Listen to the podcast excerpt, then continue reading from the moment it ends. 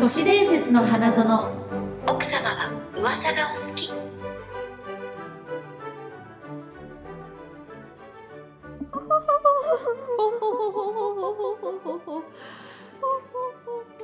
都市伝説の花園略して都市花のお時間がやってまいりました、えー、本日もですね優雅にはい、噂話などをしていきたいと思っておりますが、よろしくお願いいた皆様します。あティータイム楽しんでますか東雲の奥様、はい何ですかみゆきの奥様みゆきの奥様。みゆきの奥様って今日もお召し物が素敵。あ今らそんなことないわみゆきさんの方がもう今日はなん素日も敵素敵。うん本当にもうシャンパンが美味 しい。美味しい。何これん何ですかこれはえ、ちょっとリッチなお茶会。リッチなお茶会ねお茶会シャンパンを開けちゃう感じのお開茶会けちゃう。開けちマルゃゲう。リータ飲みますマルゲリータうをんピザ。ピッツァ違うあれマルゲリータじゃなかったっけピザね。違うよえ、あれマルガリータ何？ワイン？あのえっとようくん。海外ドラマで、うんここみんなつこ見どころですよあの。よく海外ドラマで、奥様たちが飲んでるあーえっ、あとのえっ、とカクテルですちょっと待って今手出作すりのカあえっ、クとテルショートのね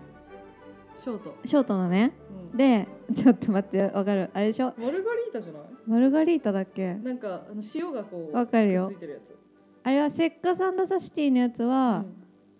あもう全然出てこない私あれでしょがイメージしてるのしてるのははデスパレートの妻たちなんですけどマルガリータで合ってるマルガリータで合ってるあーそうかあれピザねじゃないよオリーブ乗っけてるやつねそうそうそうそうそうそう,、うんうんうんピザじゃないよみゆきさんマルゲリータですだって言ったマルゲリータって最初マルゲリータマルゲリータとマルガリータはああピザはマルガリータマルゲリータはダメそういう歌やそう今日もちょっと今テストで公開録音をしていたので、えええっと、少し少しちょっとこういうの入っちゃうかもしれませんがすみません、えー、シノがすみませんすみませんということで えじゃああのさ「セックスザシティ」で飲んでうるんピンクうの、んピンクうのんカクテルは何ですかって今みんなに聞いてピまンすクのカクテルなんかみんな飲むじゃんロゼとかじゃなくてうんうんじゃなくてねあれなんだっけ絶対これっていうのがあるのへえサングリアだってサングリアそれはさ食前酒サングリアはあれだよねサンそれこそワインのやつだよねそうですねうん忘れちゃったわなんだろうなまあ、ちょっと後で思い出したらオープニングエンディングトークで、ええてな感じでえーっとなん自己紹介しこまのすはいあこの番組は都市伝説が大好きな女二人が、えー噂話や内緒話でこそこそしちゃおうという30分を目指す番組となっております、、えーはいお願しますそれでは自己紹介の方参りたいと思います、はい今日はしっかりしてるでしょえはー、いそただううんぬから始まりましたねぬぬどうもぬすずもです年花レッド西島と申しますみ名字みゆきですねえねえねえねえちょっと来てちょっと来てちょっと来て目つぶしえはーー、いブルーの篠宮ゆきです年花ブルーこれブルすーごい気に入ったの、引っ掛けてねうんこいこいこいっつっでてちょちょちょちょちょっとこっち来て、ブシュってやるねうんしのぐらい可愛い子に言われたらねうんうんうんうんって言っちゃいます顎から顎からついてちゃいますね顎 からさ顎からついてったら顎つぶしになっ顎パンチになっちゃうけ ど目ちょっとつつきにくいんじゃんってなるけど顎くんって使うんででマティーニだっていやー、that's right、それ。それか、うんマティーニってピンクなのうん、なんかピンクのやつもあっんた。さて、はい今日はちょっと長めの怖い話なので、こなるのほど辺で打ち切りたいとは思いいます。よろしくお願いします、はい今日もどうぞよろしくお願いします。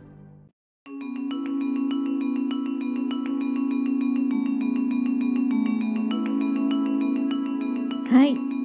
はい、皆さん、今日はですね、偶然にもあのシノのうん、個人のよくやってるライブのチャンネルと、うん Facebook チャンネルでうんちょっと試しに配信をしてみているのですが、はい、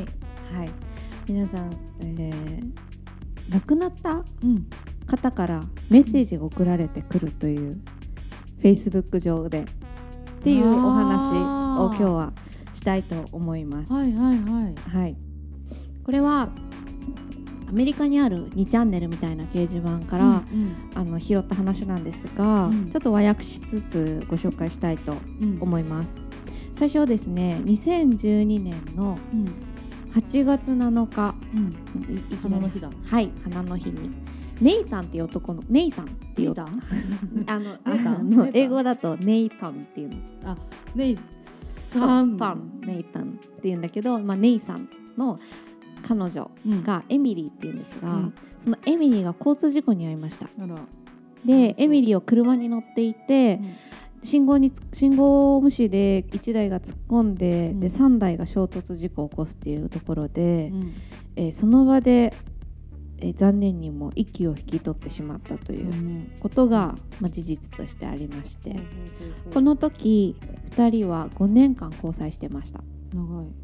そうでエミリーは結婚に関する話は好きではなかったんですけどもネイさんの方はエミリーと付き合って3ヶ月ですぐに結婚を考えるっていうぐらい愛しててうんうんすごい仲睦まじいカップルだったんですね、うんだからちょっとなかなかすぐには死を受け入れられないネイさんがいて、うんで3ヶ月あ13ヶ月後もう1年経ってます、うん経ってから、うんフェ Facebook のメッセージがいつ届きましたうんでそれがエミリーのアカウントからだったんですねお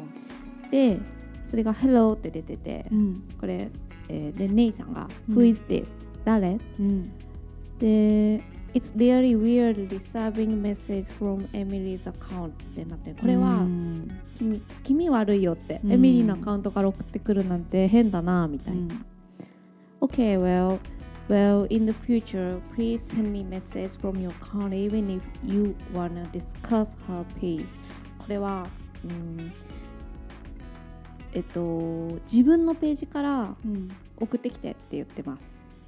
うんうんエミリーのとこじゃなくてねなくてね、うん誰か知らないけど自分のページから送ってきてちゃんと気持ち悪いからっていうのを言ってて。うんだけどエミリーは同日、うんハローだけ送ってきます。うんでネイさんは「スーザン君はエミリーのアカウントから送ってるの?」って別のスーザンっていう友達かなんかそのスーザンっていうのはエミリーのお母さんなんですね。うんでこのアカウントを保有してるのはネイさんとエミリーのお母さんだけで、うんログインできるのはこの2人だけなんでうす。んそうでえっと昔のその写真を時折見たりするために2人でそのまま持ってた、うんうんうんほあ保ってたうんで追悼文をまあ表示したりとか、うんううんうんん、亡くなりましたっていうのを管理するために、うんでツイートアカウントっていうのをしてしまうと、うんうんあのー結構いろいろ規制されるんですアカウントのツイートアカウントの管理人っていうのがあって、あんまりこういじったりはできないけど、うんその、まあ、例えばシノがこう亡くなって私が管理人になったとしたらはいシノのお友達申請してきた人を承認したりとかはできるんですが、うんそのタイムラインを編集したりとか、うんメッセージ開いたりとかはできなくなっちゃう。なるほどねうん、あと削除することもできる最後あー削除するのはあー責任者としてできるうでんそこまでやらないでもうずっと普通にオープンにしてたのね、ううんん、Facebook ページをでそこからまた2ヶ月ぐらい後にまたエミリーから「ハロー」だけ来ました二ヶ月うん結構空きましたね飽きましたねうん11月ぐらいに、そうさっきのスーザンっていう話しかけにも無視うんでまた同じ「ハローレハローしか来ないんだ怖いな」次ちょっと足してますうん「Let's hit up むにゃむにゃむにゃ Late this Sunday」えっと電車に乗ろうようんこんにちは電車に乗ろうよってむに言ゃってむにますゃむにゃレイルのむにゃむにゃむにゃはそのなんか線の名前ってことですかあそうそうそうそうそうん伏せ字になってます、うんで「Who the F word is this?」一体誰なんだお前はと。うん、 The wheels on the bus エミリーが、うんうんと「バスの歌」って言ってます。うんでネイさんがうん「お願いだから君は誰なのか教えてくれ」とうん言ってます。でこのスーザンはエミリーがお母,、うん、お母さんですがお話に戻るんですがエミリーが亡くなった週以降エミリーのアカウントには触ってないって言います。うんだけどエミリーの知り合いは多いので、うんきっと誰かがハッキングしてるんじゃないかと思って、いずっとネイさんはいたずらされてるとうんややっぱ普通は思いますようね。んで2014年2月頃これが、えっと、2013年の11月に最後のメッセージがあったので、うんまあ、3ヶ月後くらいからエミリーがうん姉さんの写真にうんタグ付けを始めました。あれありますよね例えばはいはいはいはいシノのタイムラインの写真一緒に載ってたら、うん私が私のとこにタグ付けをすると私のタイムラインに載るんですよ。うん私が乗ってるよってことで共有することができるんですけどそれを死んだはずのエミリーのアカウントから勝手にちょっと怖い。そうタグ付けが始まったの、うんでその写真が何かっていうと、うん家の中で、うんえっ、と、まあ、ネイさんがうんただ一人でくつろいでるものあとは友達とふざふざけ合っててパンチガーンって友達から食らって「いてて」って顔してるネイさんだけの写真どちらもだけどネイさんの後ろにちょこっと、まあ、これは、まあ、ライブ見てる人はあれかな見えるかなお写真の見えるのかなネイさんの顔の後ろにちょっとこういうふうに四角四に角いところはい、ね。これが何もない空間に四角が。そうですこれはネイさん自身あるがけどうんスクリーンショットしたもので、うん実はネイさんが見よう見ようと思って通知来るじゃないですかあなたはタグ付けされましたっていう通知を見てうん開いてもすぐ消されちゃうんですって最初は全然自分がタグ付けされたっていうのを見れなくてかろうじて見れたこの2枚だけうんスクリーンショットをして見たものがそのネイさんの顔の後ろにいつもゆ後ろとか隣に四角があります。うんこれっていうのはいつも生前うんエミリーがいたはずであろう場所なんですねうんなるほど。彼の隣というう意味で、そうこの辺りからもう姉さんは悪質だと腹が立って、ん。いたずらだと思うよね。そうそう、んもうそりゃあ、うんいたずらだと思いますよねでもあ腹が立ちすぎて眠れなくなっちゃったのねやだ。そうででも彼女は懲りずに数週間ごとにランダムな写真に自分自身のタグをつけ続けましたえー友人のその他のフレンドはもう何かバグだと思ってスルーしたりとか、うんそれが全部通知されちゃうから、友達が減っちゃったりもしたの。あうーっていうことが起きて結構精神的に参ってたけど、Facebook をやめられない理由があって、うんネイさん自身やっぱり1年彼女が亡くなって1年経ったけど、うん精神的にずっと回復できなくて、うんちょっと社会から隔離されたような状態になっちゃってたんですねううんだから社会とのつながりだしまだエミリーとつながってたいからそれでも Facebook はやめられずうんブロックもできずっていう状態でした。でここからまた、えーメッセージを送られてきます。1ヶ月後です。エミリーからヘローまたエミリーからヘローヘローまたエミリーからヘロー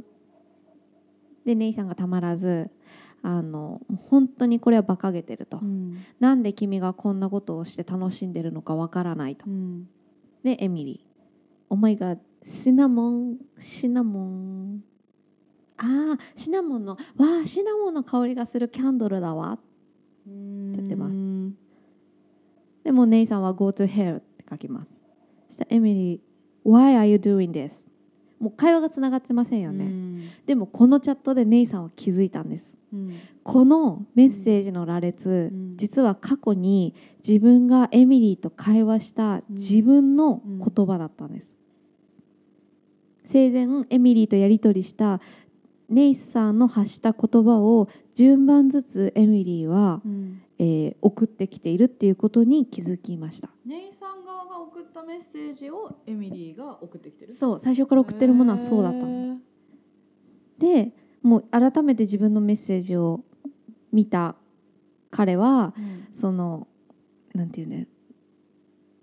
すごくなんかああ自分ってすごい子供っぽいことしちゃったなみたいなこともなんかうん感じたって書いてあるんだけど、うんまあ、仮に相手が面白がってやってる場合、もう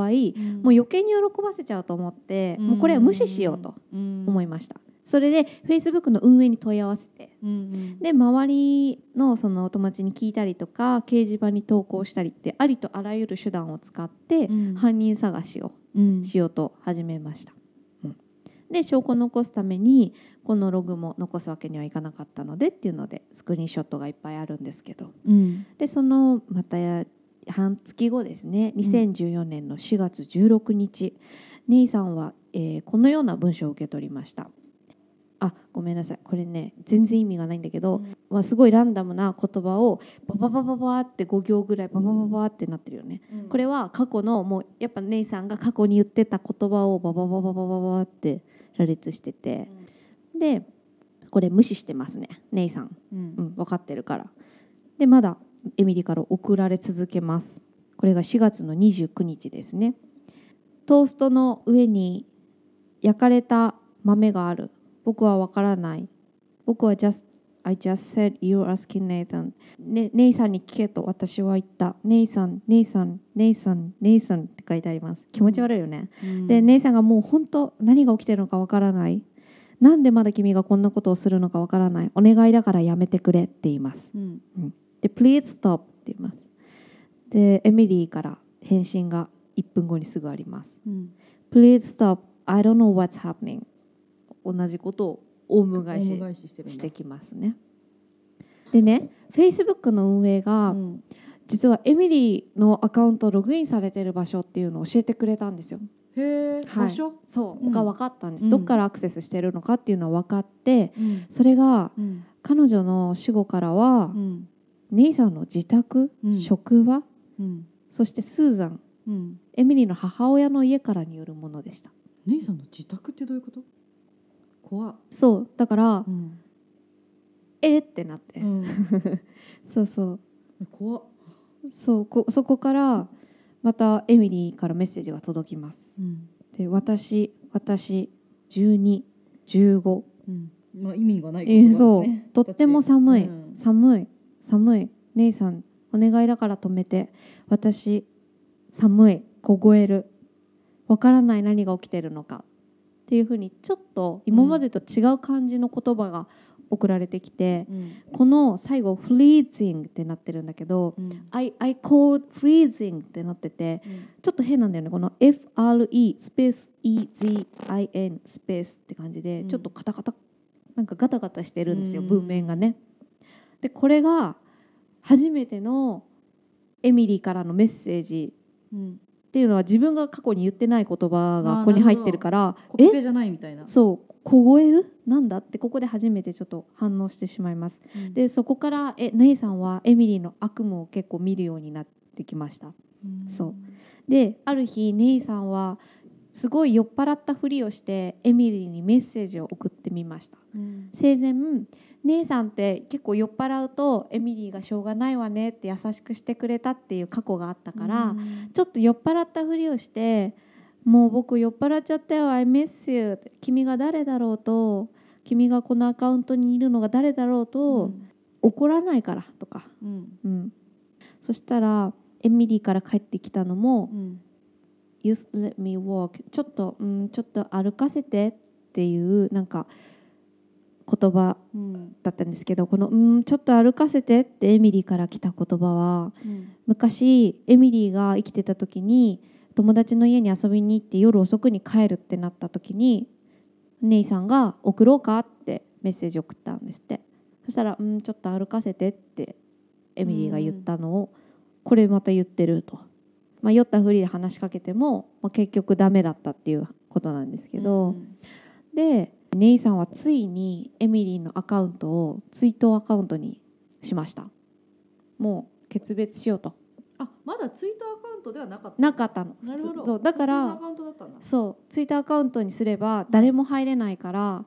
誰もメッセージを開いたりとすことがすることができないからそうで決めて、えーそれから彼女は何も送ってこなくなったし、ネイさんへの写真のタグ付けもこの間ずっとあったんだねタタグ付けがタグ付けも止まりました、なるほどうん、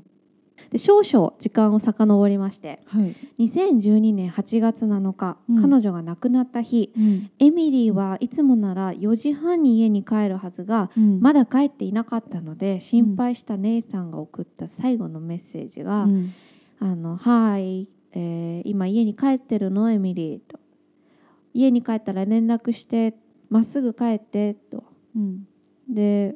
まあ、4時に家にいるはずだよねってうん僕結構パニックなんだけどとうん I feel sick in my stomach please please leave me、うんうんうんうんもうエミリーエミリー結構束縛の彼ですねこのね子そねうです ね 結構ねこ時の間に帰らないだけでこんなにそう5時36分5時54う分、ん7時59分で結構3つねメッセージ送ってるんですよ、で「エミリーエミリー answer your phone う、ん、」で電話出ないからで、うん、そう終わってるんですね、うん、でそして2014年のし7月1日うん、ネイサンは以下のメッセージを受け取りました2014年っていうのは最後のやり取りより後これが2012年が死んだ日でしょこっちはこっちは2014年5月25日より後なんだあなるほとどツイートアカウントにしてかしたらした後ね後うん一番最新のうんで言うとうん家に着いたうんもし君がこのメッセージ見たらうん電話してうんま、っすぐ帰っうてんお願い全くうん同じ文章がうんさっきうんご紹介しさたっき最最後におエミリーに送ったメッセージをそのままそのまま送ってきてるね送ってきてるんですこの日に。うんうん、で最後の一文だうけんどう「cold freezing うん」だけ付け加えられてるんです。最後このれもじゃない。I, I don't know what's happening も付け加えられてる。 「I don't know what's happening」あそうだね朝。本の後からあ、本当だ I don't know 最後は cold freezing だけ。そうだね。エミリー、エミリー、アンサー your phone で終わってんのが、そう、I don't know what's happening, cold, freezing で付け加えられていて、うんもうこれパニックですよね。ちょっと本人ここれはね、どうしたらいいんだと。うんもうエミリーのアカウント、もう消した方がいいのかと。うんで、もう吐きそうになるネイさん。うん、もう何が起こってるのかわからない。で、その時、ちょうどまた通知が来ます。もう一個もう一う個ん最後にね、メッセージを開くのも怖いネイさんが恐る恐る見たものは、窓の外から写真だ、はい、中を写した写真ですうん窓の中にはパソコンがある部屋が写ってますうんでパソコンの前に座る男性がいますうんここにうっすらいるんだけど、うんそれが紛れもなくネイさんで、うんパソコンはネイさんのものだったのですうんでこれを見たその某掲示板の人たちは、うん自作自演じゃないかとか、うんまあ、憶測が飛び交っているっていうんですが、うん実際に今エミリーさんのツイートアカウントは存在しています、あそうなんだうん、フルネームは伏せられてたけどっうんていうお話でしたでねなんうかんなんでこんな話をしたかったかというと、まあ、この間うんちょっと不思議なお話を聞いて、うん私のえっと前ちょっとお仕事でご一緒したダンサーさんがうんあのカンボジアの話を聞かせてって言ってでそれが何でかっていうと友人がうんミャンマーでテレビ局を立てるんだって言ってうんすごいそうで一年発起して行かれてうんでちょっとマンビャミャマンミャンマーで おかしいやばミャンマーミャンマーで仕事を始めてでに戻ってきてうんたらしいんだけうどんある女性の方からうんと LINE が来たんだってはいはいある日ねその LINE が来てうんその人の名前が、うんまあ、太郎だとしましょうはい女性なのにねうんごめんなさいそのミャンマーでやるって人 は男性であーその人が太郎だとしましょうそっちの人が太郎そうでで太郎とうはん LINE 交換してなかったのねそのお友達ははあはうん私のお友知り合いの方はねあうんで LINE 交換してなかったけどその太郎の名前で LINE が来たのほういきなりほうトークで話しかけてきてほうほで「Are you 太郎?」って来たのううん英語でうんで「えっ?」てなってうん「え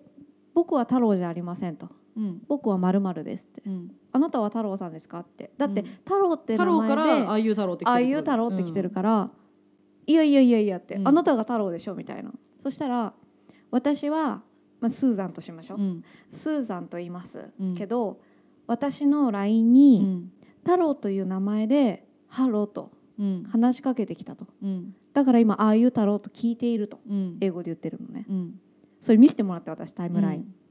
確かに太郎ってなってるんですよアコアカウントの名前がうんでも向こうのスーザンさん女性の方からもうん太郎というアカウントでうん何か話しかけられたらしいんですうん怖い、だから太郎っていう人がうん、どっちにもいるんだ、そうどっちにも今いる状態うん太郎は元気なのって、うんその私は太郎の彼女ですとミャンマー、うんミャンンマーに住む人で、うん私はミャンマーで太郎と知り合った彼女ですと、でえじゃあなんで連絡してきたのってうん太郎はうん1年前か、まあ、半月前かに死にましたと、うわ交通事故で日本に帰った時に交通事故で亡くなったんですってだから私は今おーすごいパニックになってると太郎からメッセージが来来て,、てさっきのエミリー状態になってるってこと、ね、本当にそう、うんこの状態でいやでもえ僕はそれ知らなかったって、うんおお悔やみを申し上げますみたいな、うんで太郎さんとはそんなに仲良くないけど、うんまあ、ちょっとその知ってるぐらいなんでって言って、うんでえ今太郎はミャンマーにいないんですかじゃなくてなんだっけあ日本に帰ってきてたんですかうんみたいな話して、で女の人がうん太郎が日本で亡くなってからお葬式にも行きたいけど住所もわからないからうんどうしたらいいかわからないって言っ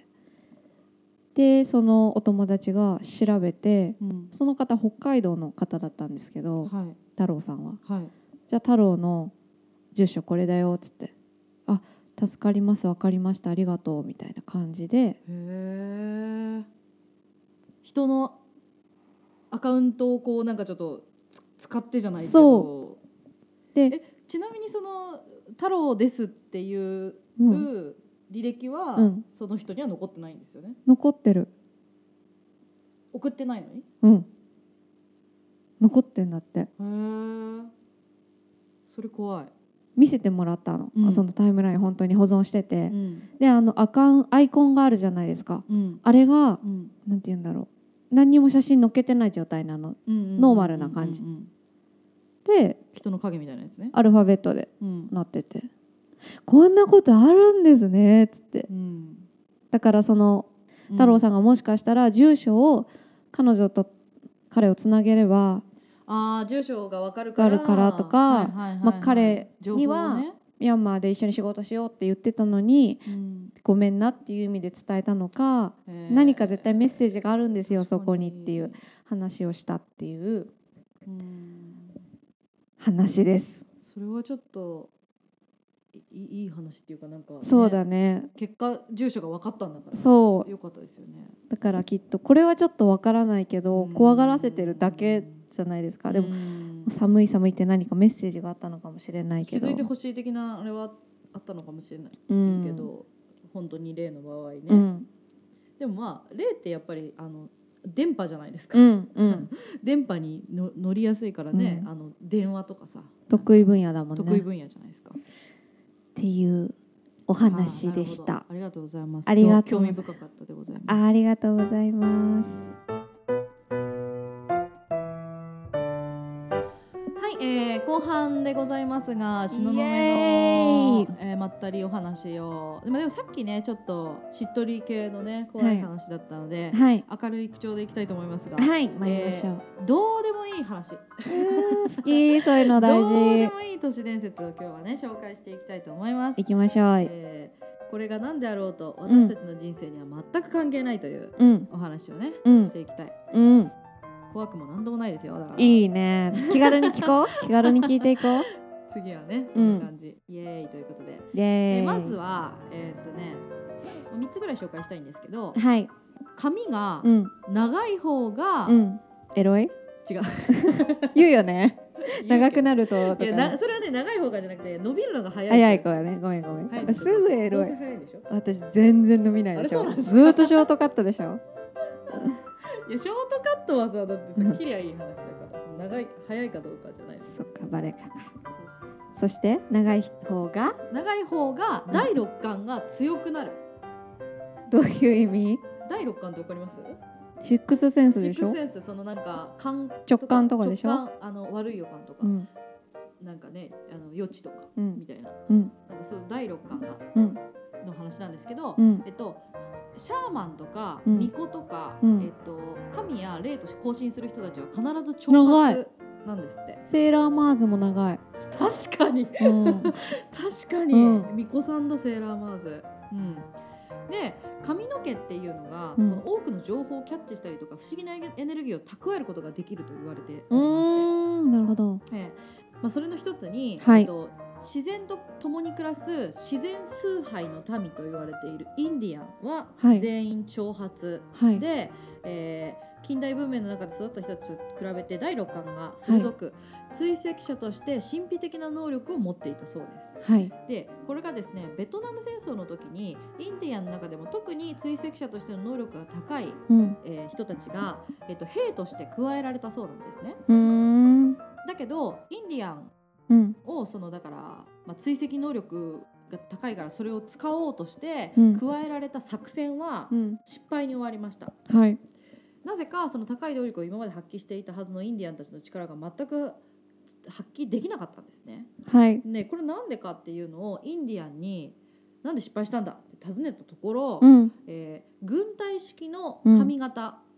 つまり単発なんですけど、うんにしたらうん何も感じ取れなくなったっていううふうにインーんディアンが答えたそうなんですよ。うんだからその髪の長さが能力に関も係していた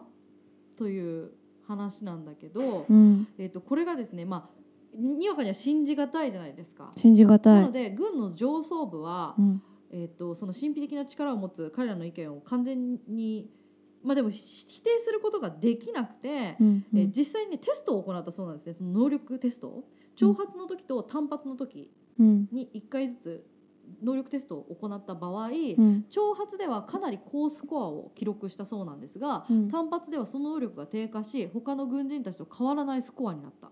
うん軍人としての能力が足りず落第する者もいたこの結果インディアンは軍隊式の髪型を免除されることとなった ということで、っうーんていなるほどねうことなんですってだから面白いまあ、実際テストしてうん挑発の時うんのうん方がその能力が高かったっていなるほどうね結果が出たそうですね。確かにうんなんかやっぱなんか霊的なものとかって髪が長いイメージあるよねなんなんていうのうんこれは違うかもしんないダけンどス人形とかそうそうそうそうそうで も幽霊とかさ髪長いさ確かにあのショートカットの幽霊ってあんまりね、ないでしうょ、ん、確かにもう私今鬼太郎みたいだからうん今髪の毛張り思い出しちゃったね髪のあれ容器が容器を髪の毛で感じますようねん確かにあれなそんうかそう意味あんのかなあるか容器だわあって絶対あるよ水木先生だもん確かに確かに髪の毛ってさ、うん霊が宿るって言われるのはよく聞くあ髪の毛をさ切ってお供えしたりするんそうだよそうねそうそうなんかね不思議なパワーがあるんだねでも兵隊さんは坊主だもんね、うん確かに野球選手とあの野球部が坊主にするのはああれはなん で球取れなくなったりとかしないのか なあれは運動神経であやってますから勘でやってませんから動体視力そ関う係ないそう筋力でやってますからなるほどといなるほう、どねあの第六感と挑発の関係でした二つ目、うんはいえーおっぱいの話ですお男性諸君おっぱいが小さい方が、えーお金持ちと結婚できるっていうイエーイでかいんじゃ声がバストの大きさっていうのは、えーうん遺伝による部分もあるんですが、うんえー実はその影響は30%もないそうで、えーそうなのそうなんですって女性の、あーえー、とバストの大きさは思春期にどれだけ多くの女性ホルモンが分泌されるかで決まる。へえ思春期が大事なんだね、へーそうなんだ、うん9歳頃から急激に成長し20歳を過ぎると緩やかになる。メモしとこうみんなうんうんうんうんまあ遅いけどねもうね。あ自分の子供によああなるほど。もう、えー、10代は体が大人になる時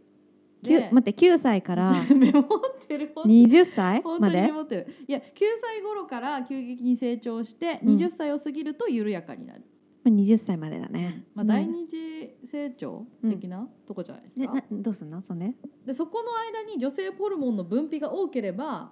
あー巨乳になってなんか食べ物それが少ないと貧乳になるから、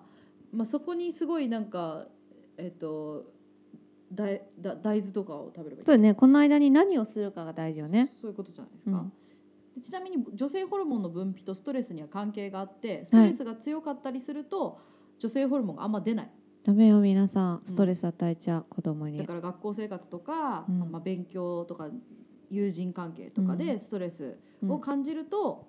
ちっちゃくなっちゃうんですって、北欧に行きましょう皆さん北欧はノンストレスだって言うから 成長環境にこの情報を加えてくからそうそういうことそしてそして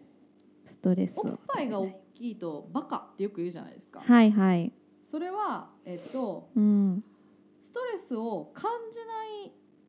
で育ったあもしくっ、は感じないほど鈍いっていうう、うんうんで感じないで育ったっていうことは勉強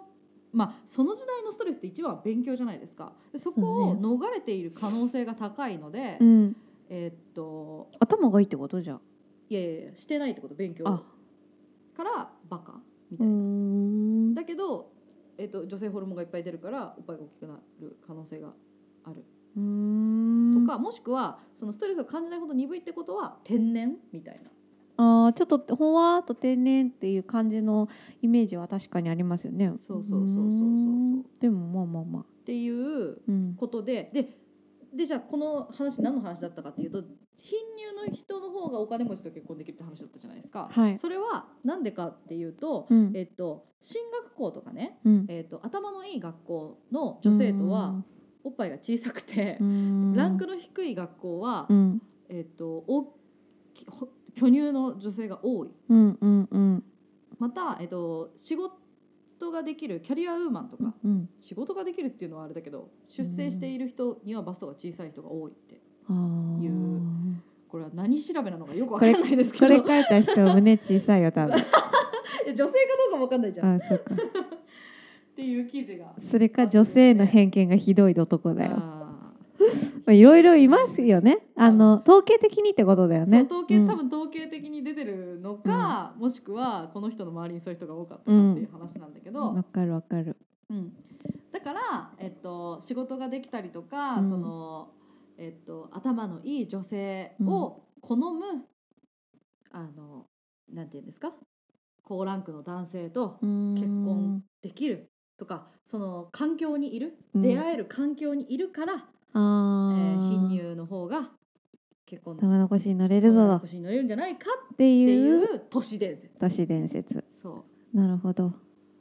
て言ってる私はそんなに貧乳じゃないの で自分を卑下しているうんなんかさっきの私の話の流れからすごいさっきというか前回のエンディングトークの流れからうんものすごくいい流れでですねこの話題はこのあたーそうですね結婚そしたのいからねそうですよそうですよあと3年で結婚するからねみゆきさんが、うんあと3年のうちに そうそう物腰に乗れるってことじゃないですか玉の腰には乗らないけすどいや全然興味はないんですけどタワーマンション住んでようがうん音や食うってうんちょっとマックド食うって どういうことなの変わらないよ何やっても変わんないいやだだとしても何の流れでそうなったのわかんないけどその玉の腰っていうところにね、うん言うとねまあでも だけどお金はねあった方がいいんじゃないですかでもちょっと思ったのは、うん私は一番興味があったのは、うんやっぱりどうやって爆乳を育てられるのかっていうところだったんです けどだってほら9歳から20歳のところでえ子供を爆乳にしたいってことですか子供をちょっと爆乳にしてみたいですよねなんでだってい遺伝子関係ないっていうのを証明できるでしょあーあーなるほどなそるほうどだからみんな結構、ね、胸が小さい子の間って遺伝子のせいって思ってる人が多いので、ほら関係なかったっていうそれを証明したいんだ。そうだから一瞬さめぐみさんグラビアアイドルの、あはいはがい。キャベツか唐揚げがすごい好きって言って、うんあーすごい流行ったじゃないですかキャベキツャベツ唐揚げはと唐揚げね確かに胸が大きくなるっていうねなんはいはかいそういうのってあながちじゃ嘘じゃなかったのかもしれないねそうキャいベうツと唐揚げはでもあそっか今の話にあは関違係う か関係なかった違う私が言いたかったらごめん飛んだ飛んだあ女の性ホルモンの話。そうそうなんだっけ何が言いたかったんだっけな遺伝が関係ねえっていそうそうそうそうことそうですよねさすがそうそうそう。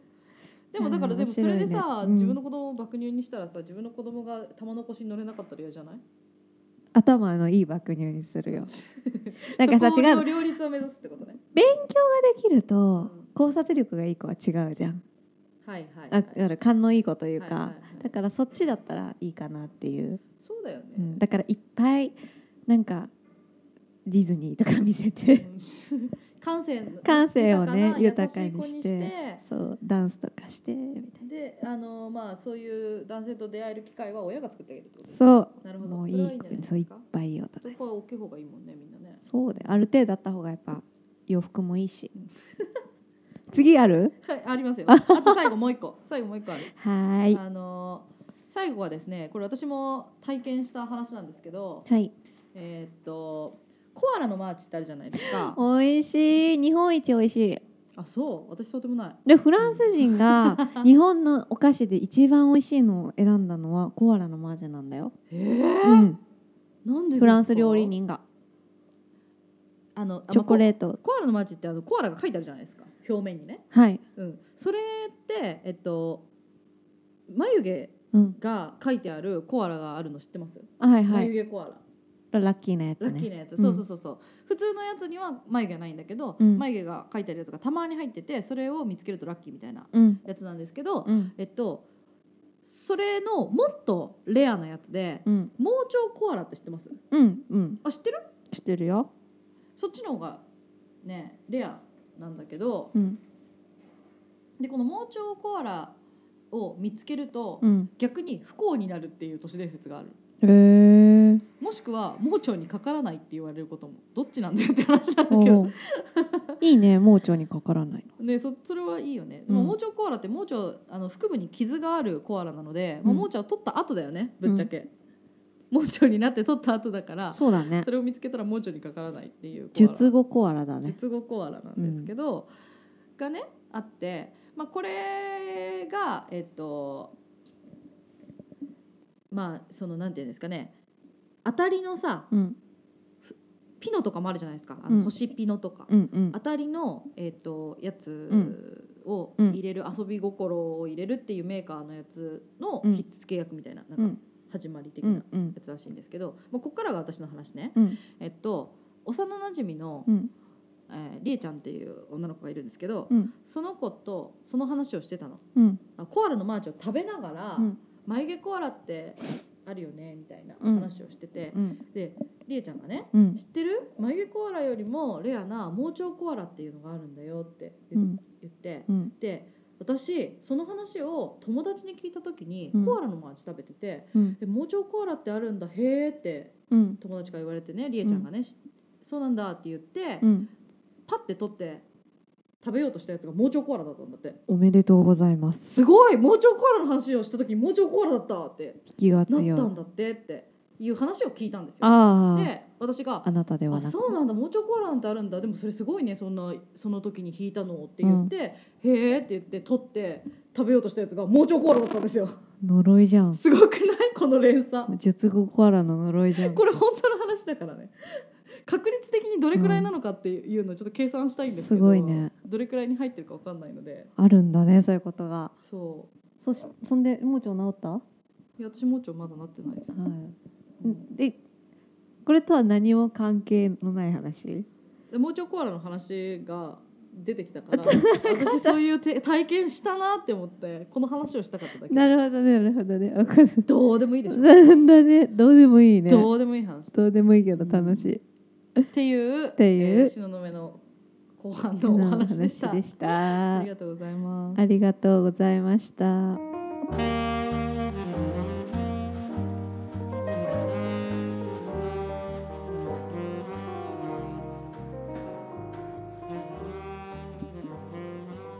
はい、お疲れお様で疲ござれ様でいまし。したた今日は怖いやー話たっぷり喋りましたかねらね。どうでもいい話まで幅広く、ありがとうございましたいやこれ長くなんなって思いながらも本当面白い話だったんで。うんうん、なんかねそう不思議なことは本当に起こるからうんなんか否定することがなくなったこの番組をやってから私確かに、うん、結構確かに受け入れるようにならないうんそういう、まあ、コアラのマーチの件もそうだけど、うんそれを偶然で片付けないでう、ん何か意味があるのかなってうんなんか考え始めるようになった確かになんか寛容になりましたねあ寛容になった、うんああそええ逆逆にだからえっと偽物の可能性とうん本物の可能性両方考えるようになったかも、あーなるほどねうん疑いもありつつそういう不思議なことが起きた場合ね場合うん割と前はいやそんなことねえよで終わりだったんだけうど、んうんうんいやすすごいそれが本当だったらこんな可能性がっていうのとそうだあねのそう両方ね、確かにだからさそういうことから派生してうん、なんていうの自分で運を引き寄せることもできると思うのある程度積み重ねてれば、うん因果応報じゃないけど、うんか何かがつながってカチッてパズルがはまった時にうんうん自分にいいことが返ってくるっていうことを実感したことがあってうんうんあやっぱり本当になんか昔から言うじゃん日頃の行いとかさう、んそういうのってここにつながってるんだなって結構思うだからすごくすごいですね年花によってこう生活がそうなんかそう年花でこういうお話をいろいろしてるからこそうん結構気づ,、気づいたかも今までだったらそんなに考えずにうんやってきたことがいあやーーでも深いですね年花はうーんそうだね深そうに見えて浅いですね浅いんだうよん 結局そう思うなんか そこまでさどっぷりじゃないじゃん私たちそうなのそうそんなラにイどトっそぷうりですからねそ